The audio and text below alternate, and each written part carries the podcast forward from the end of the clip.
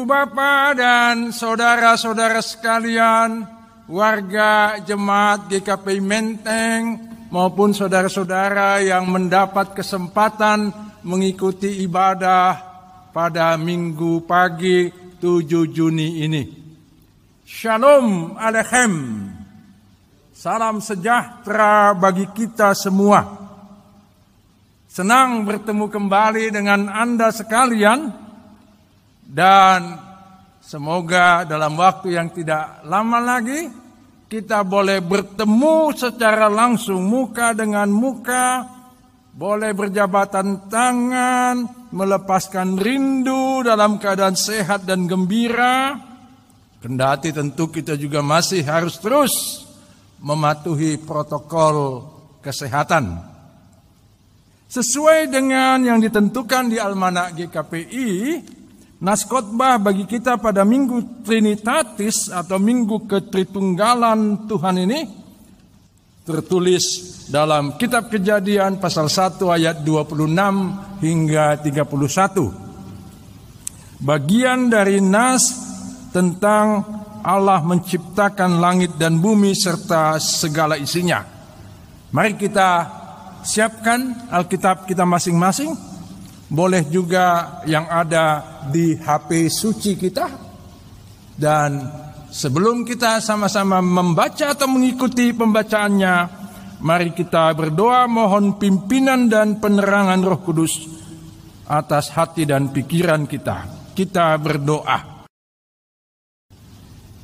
Ya Allah Tritunggal, Allah Bapa, Putra dan Roh Kudus, di dalam kesadaran kami tentang misteri Allah yang tak terjelaskan oleh akal budi kami, tapi juga rasa syukur kami atas kasih sayangmu memelihara kami, kehadiranmu untuk tetap menjaga dan melindungi kami.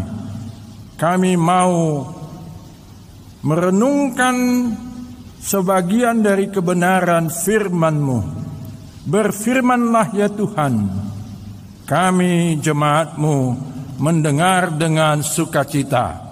Dalam nama Bapa, Putra, dan Roh Kudus. Amin.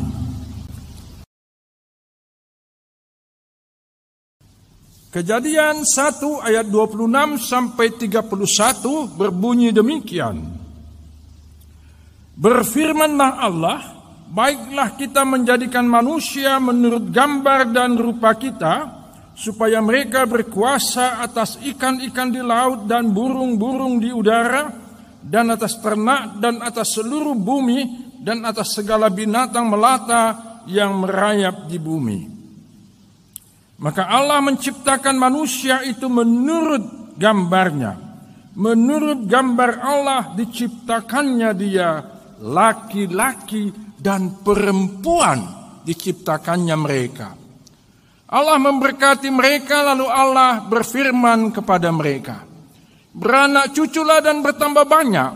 Penuhilah bumi dan taklukkanlah itu. Berkuasalah atas ikan-ikan di laut dan burung-burung di udara dan atas segala binatang yang merayap di bumi. Berfirmanlah Allah,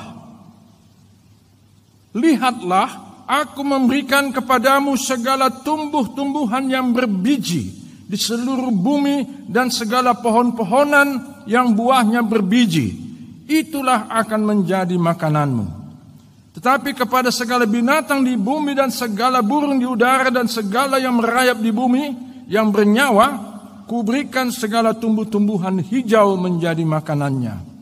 Dan jadilah demikian maka Allah melihat segala yang dijadikannya itu sungguh amat baik. Jadilah petang dan jadilah pagi, itulah hari ke-6. Demikian pembacaan Alkitab bagi kita sekalian. Ibu bapak dan saudara-saudara sekalian, boleh saya meminta dan mempersilahkan Anda masing-masing melihat atau juga menyentuh atau meraba bagian-bagian tubuh Anda. Apakah kepala, termasuk rambut, mata, hidung, mulut, termasuk juga gigi, bibir, telinga, pundak, dada, perut, tangan, kaki, dan seterusnya. Sudah? Mana kira-kira di antara organ tubuh Anda itu atau bahkan mungkin seluruh tubuh Anda itu yang serupa dengan Tuhan Allah. Kalau tubuh Anda termasuk bagian-bagiannya bagus, indah, sehat, oh mungkin Anda dengan spontan akan mengatakan, ah ini semua serupa dengan Allah. Tapi kalau tubuh Anda itu sudah peot, kurang cakep, sakit-sakitan seperti saya ini, bahkan mungkin kurang lengkap, apakah Anda masih berani berkata, tubuh saya ini serupa dengan Allah? Tapi segera muncul pertanyaan yang jauh lebih penting dan lebih mendasar. Apa artinya kalau Tuhan menciptakan manusia menurut gambar dan rupa kita? Di Alkitab kita ditulis dengan huruf K besar. Atau menurut gambarnya, menurut gambar Allah. Apakah itu berarti menurut gambar dan rupa secara fisik, secara jasmani. Waktu saya dan abang saya yang sekarang sudah almarhum masih kecil, kami tinggal di Medan. Orang tua kami, terutama ibu kami, memang ibu selalu paling banyak mengajar anak-anak berdoa dan sebagainya ya. Orang tua kami, terutama ibu kami itu melarang kami menggunakan istilah Tuhan atau Allah, termasuk waktu kami berdoa. Kami diharuskan menyebutnya sebagai opung ginjang.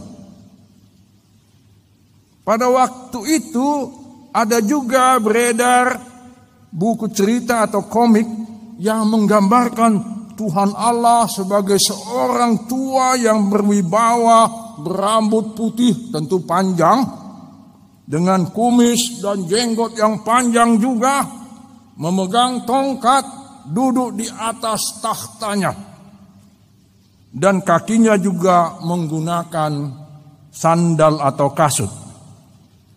Kalau kita membaca Alkitab, memang di situ kita juga membaca berbagai informasi atau gambaran tentang Tuhan yang menyerupai manusia. Kita menemukan istilah mata Tuhan, tangan Tuhan, mulut Tuhan, telinga Tuhan, penciuman Tuhan, kaki Tuhan, dan seterusnya. Seakan-akan Tuhan itu serupa dengan manusia. Inilah yang disebut antropomorfisme, gambaran tentang Tuhan menurut rupa manusia. Tetapi kembali pada pertanyaan tadi, apakah Tuhan serupa dengan manusia dengan segala organ tubuh? Dan itukah artinya kalau pada nas ini dikatakan Tuhan menciptakan manusia menurut gambar dan rupanya? Ibu bapak dan saudara sekalian, bila kita mengikuti kisah penciptaan langit dan bumi, termasuk manusia, maka pada kejadian 1 ayat 1 sampai pasal 2 ayat 4a kita antara lain melihat bahwa puncak dari proses penciptaan alam semesta dengan segala isinya adalah penciptaan manusia. Hanya manusialah yang disebut diciptakan menurut gambar dan rupa Allah. Makhluk-makhluk lain tidak dikatakan begitu. Hanya kepada manusia jugalah diberi mandat untuk menaklukkan dan berkuasa atas ciptaan lainnya. Dengan demikian singkat kata, kepada manusia diberi tugas atau mandat untuk mewakili Allah atas semua ciptaannya. Istilah yang digunakan di dalam nas ini ada dua gambar dalam bahasa Ibrani selem dan rupa dalam bahasa Ibrani demut. Dua istilah ini sinonim dan saling melengkapi. Yang satu, selem lebih konkret, sedangkan yang satu lagi, demut lebih abstrak, lebih konseptual. Tapi kedua-duanya sama-sama menyatakan bahwa menurut gambar dan rupa Allah tidak dalam arti fisikal. Seakan-akan tubuh manusia dengan semua organnya itu sama dengan tubuh Allah atau seakan-akan Allah memiliki tubuh seperti manusia. Dengan kata lain, ungkapan menurut gambar dan rupa Allah itu bersifat fungsional dan relasional. Hubungan atau menggambarkan hubungan Allah dengan manusia di mana Allah menjadikan manusia sebagai wakilnya. Dikemukakan juga dalam nas ini hal lain yang sangat mendasar. Manusia yang diciptakan Allah menurut gambar dan rupanya itu adalah laki-laki dan perempuan. Ini agak berbeda dengan versi pada pasal berikutnya pasal 2 ayat 4b sampai 25 di mana antara lain dikatakan bahwa perempuan yang kemudian diberi nama Hawa dibuat dari tulang rusuk laki-laki yang kemudian disebut Adam. Adam itu artinya manusia atau kemanusiaan. Versi kedua pada pasal 2 ini membuat sebagian orang memahami bahwa perempuan itu lebih rendah dari laki-laki. Karena dia dibuat dari sebagian saja tubuh laki-laki yaitu rusuknya. Bahkan ada yang mengatakan berdasarkan itu bahwa perempuan itu tidak termasuk citra Allah atau gambar dan rupa Allah. Kita tidak akan membahas secara panjang lebar seluk-beluk dan perbedaan kedua versi ini. Yang hendak ditegaskan di sini adalah baik laki-laki maupun perempuan pada hakikatnya sama-sama citra Allah. Bahkan kalau mau diperluas dan diperdalam, semua manusia yang secara fisik dan mental sehat maupun yang sakit yang tubuhnya lengkap ataupun yang kurang lengkap, yang cakep ataupun yang jelek seperti saya ini, yang muda maupun yang tua, adalah semuanya itu citra Allah. Itulah yang antara lain kami gambarkan juga. Kami yaitu saya dan anak kami bintang atau asteria dalam buku mereka juga citra Allah. Si Bintang itu dulu pernah jadi ketua PP, PPGKP di Jemaat Menteng ini. Dan yang tak kurang pentingnya disampaikan pada nas ini adalah mandat atau penugasan dari Allah kepada manusia. Kita baca tadi di ayat 28. Beranak cuculah dan bertambah banyak. Penuhilah bumi dan taklukkanlah itu. Berkuasalah. Ayat ini sering dipahami secara sempit. Bahkan disalahpahami Antara lain ada yang mengatakan, ah tak perlulah membatasi kelahiran lewat program KB, keluarga berencana. Sikat sajalah dan habisilah kekayaan bumi dan lingkungan hidup ini untuk mendatangkan keuntungan dan kenikmatan. Kan kita diperintahkan Tuhan menaklukkan dan menguasai.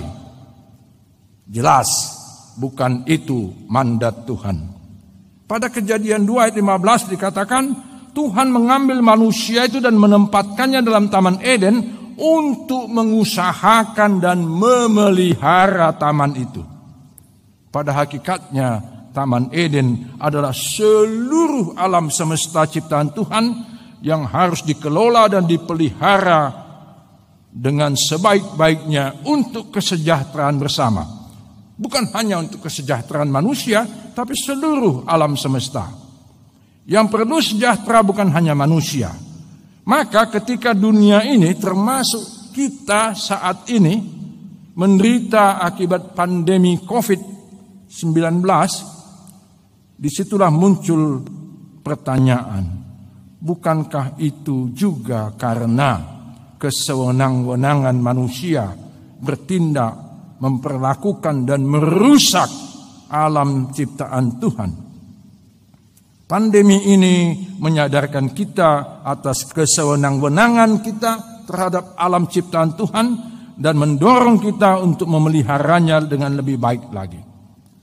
Hal lain yang tidak kurang penting di dalam nas ini di, ayat 29 kita baca, makanan yang Tuhan berikan kepada manusia adalah segala tumbuh-tumbuhan yang berbiji dan segala pohon-pohonan yang buahnya berbiji.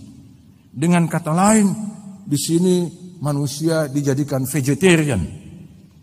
Kalau begitu, apakah manusia tidak boleh makan daging? Daging hewan tentu maksudnya. Kalau begitu celakalah orang Batak yang sulit hidup, lemas katanya kalau tidak mengalang jagal. Memang ada gereja tertentu yang memahami dan menaati amanat Tuhan ini secara harfiah sehingga memantangkan daging. Ada juga yang mengacu pada nas tertentu hanya memantangkan daging dari hewan tertentu. Tetapi kalau kita membaca kitab Kejadian 1 sampai 6 yang antara lain berisi perjanjian Allah dengan Nuh setelah air bah surut dan reda, selain memberkati Nuh dan anak-anaknya serta mengulangi amanat pada kejadian satu tadi beranak cuculah dan bertambah banyak, Tuhan juga mengizinkan manusia makan daging. Dikatakan di situ segala yang bergerak di bumi yang hidup akan menjadi makananmu. Seperti juga tumbuh-tumbuhan hijau. Jadi bukan hanya tumbuh-tumbuhan hijau, karena itu Bapak Ibu dan Saudara sekalian, tidak perlu kita takut atau merasa bersalah kalau mengalang jagal. Makanlah terus, yang penting tidak berlebihan. Ibu Bapak dan Saudara sekalian, hari ini disebut hari Minggu Trinitatis, Minggu Ketritunggalan Allah.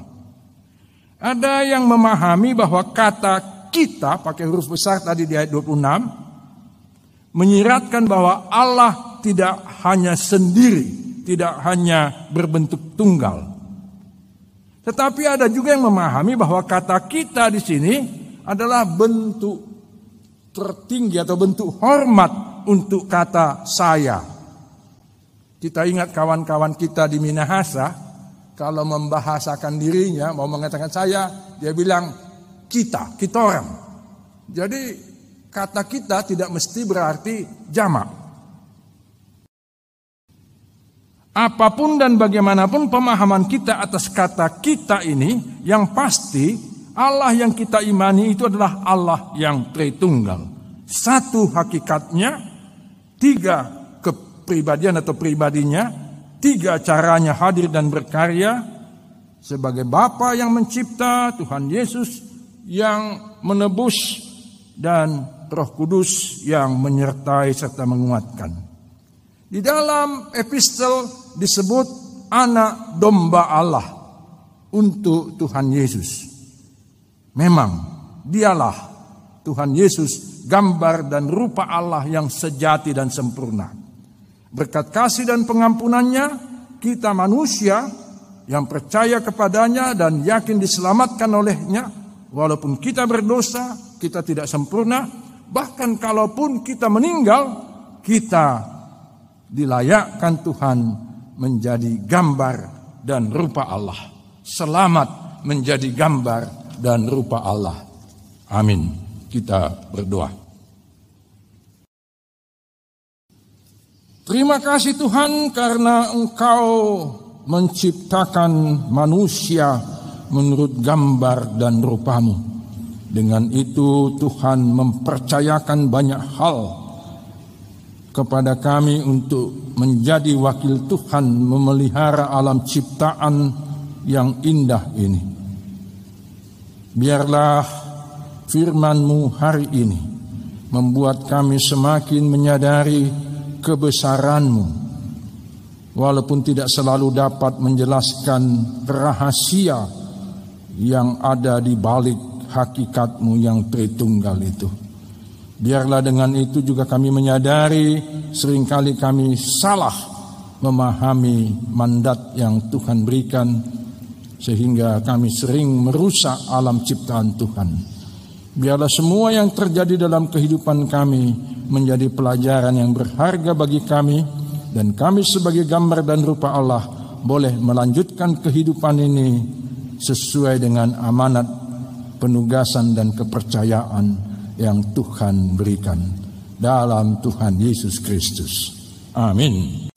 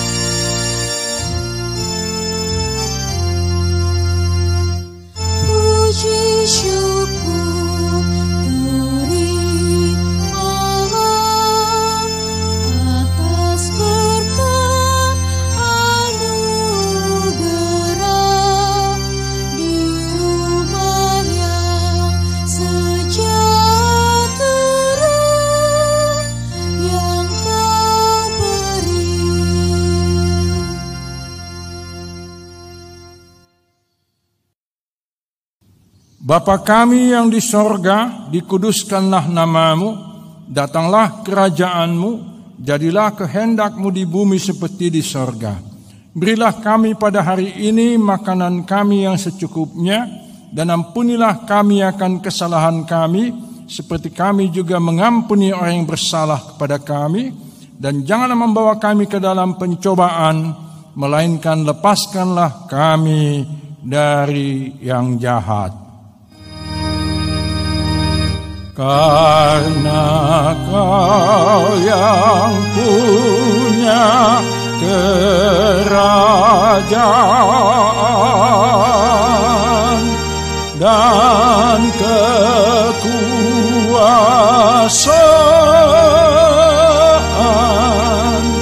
dan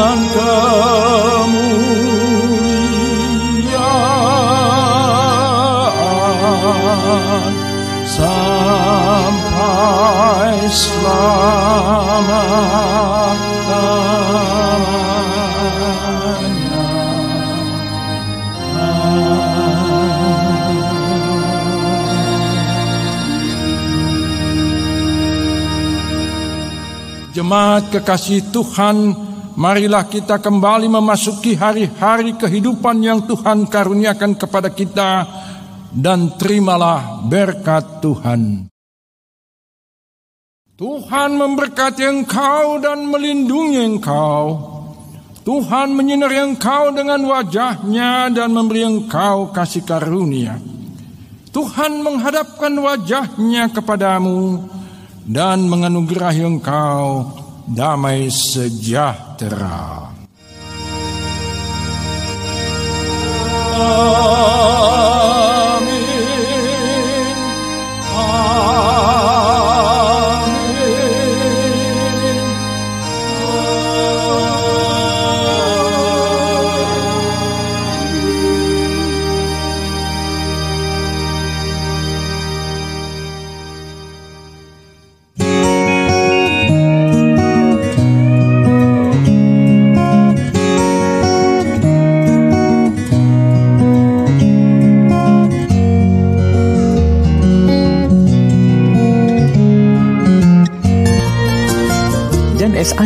Official Inspiration Education Collaboration.